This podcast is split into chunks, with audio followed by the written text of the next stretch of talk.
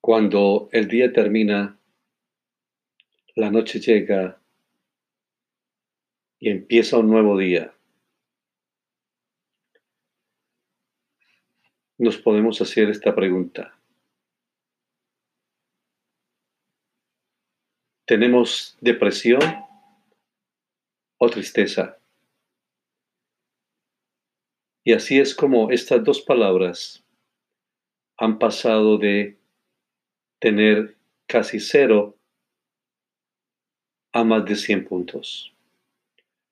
Buenas noches. Mi nombre es William Sánchez y esto es a propósito de claves para que nuestra salud mental pueda estar mucho mejor en estos días de cuarentena. La búsqueda sobre la salud mental de todas las personas se ha disparado desde mediados del mes de marzo. Y sí, palabras como depresión o tristeza pasaron a tener muchísima importancia. Porque fue también por esos días que muchos comenzaron a trabajar desde casa y algunos con hijos, en unas vacaciones lejos de los parques, el cine o más cerca a las pantallas y a los audífonos, se cancelaron viajes planeando otras cosas diferentes, pero tuvimos que cancelar también otras muchos con meses de anticipación y se pusieron al contrario nuevas rutinas y espacios. Entonces, ¿qué ha pasado? De repente empezó a estar disponible en ese tiempo que se gastaba yendo al trabajo o otras actividades y se compartió más con las personas en casa. Mientras una pandemia avanza en el mundo y las autoridades trabajan y trabajan para mitigar su impacto, es normal que en estos días de confinamiento hayan crecido la incertidumbre, el estrés y la preocupación. A diferencia de otras generaciones, esta vive una época en la que la tecnología ha traído la sensación de que se pueden controlar las cosas y tener una respuesta inmediata para la mayoría de las necesidades. Piense en cuanto revise el clima para planear un viaje o se fija en el tráfico antes de salir. Cuando ve a sus mascotas en el trabajo desde una cámara o cuando sabe si un sitio está abierto o cerrado solo con un clic. Entonces llega la pregunta, ¿hasta cuándo trabajaré desde casa? ¿Cuándo vuelve mi hijo a la universidad o a la escuela? ¿Será, ¿Será que cancelo ese viaje de mitad de año? de que hemos hablado antes en el verano. Yo creo que para esa época ya todo está normal, nos decimos a nosotros mismos. Pero lo cierto es que todavía no se sabe.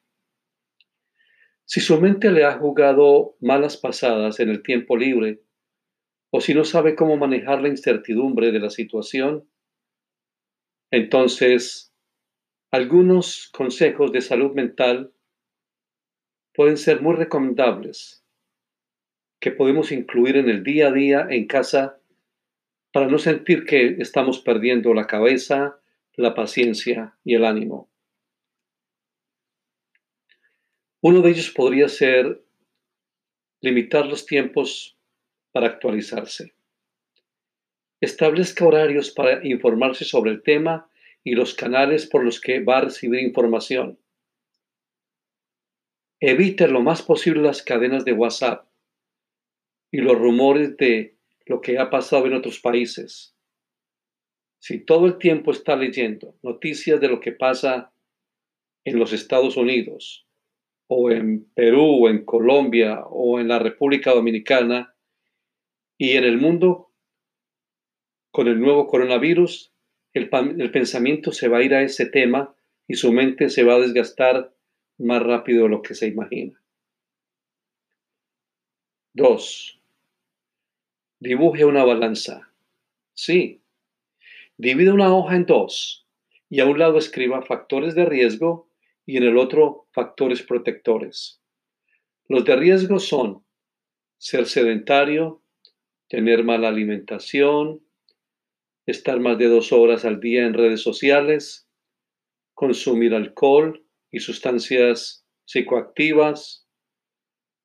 Los protectores son hacer actividades físicas, practicar un hobby, mantener un lazo emocional cercano, buscar la espiritualidad, meditar.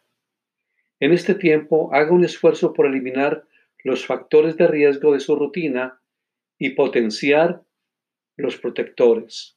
Su mente se lo agradecerá. Otra bien importante. Busque otros temas de conversación. Tan determinante como cuando alguien comienza una dieta o se propone trotar todas las mañanas, procure no redundar en el tema. Aproveche el tiempo en casa con sus hijos. Pregunte por lo que sueñan, lo que les gusta o lo que les desmotiva también. Haga lo mismo con sus amigos o pareja. Acuerde videollamadas para discutir sobre una serie o asistan a un concierto virtual juntos.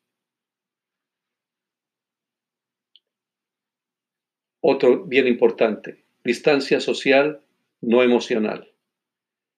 Organice reuniones virtuales con los que están lejos. No le tenga miedo a sus emociones y pensamientos, son normales. Considere que es más que normal sentir tristeza, estrés e impotencia ante la incertidumbre. Exteriorice todas esas sensaciones con personas cercanas y fortalezca esos lazos emocionales. Y, por último, organizar, no controlar. Haga una lista de cosas que solo se pueden hacer en casa. Una receta, limpiar ese cuarto olvidado, rutinas de cuidado personal, o si estás trabajando desde casa, organice su agenda para que después de la jornada pueda dedicarse a esa lista que ha estado aplazando por mucho tiempo. Eso le va a dar un sentido de estabilidad al cambio de rutina. Pues bien, mis amigos y amigas, esto ha sido todo por hoy. Espero que el resto de semana sea muy fructífero y que podamos recordar estos consejos. Esto fue a propósito de lo que podemos hacer para nuestra salud mental en estos días que nos ha tocado vivir.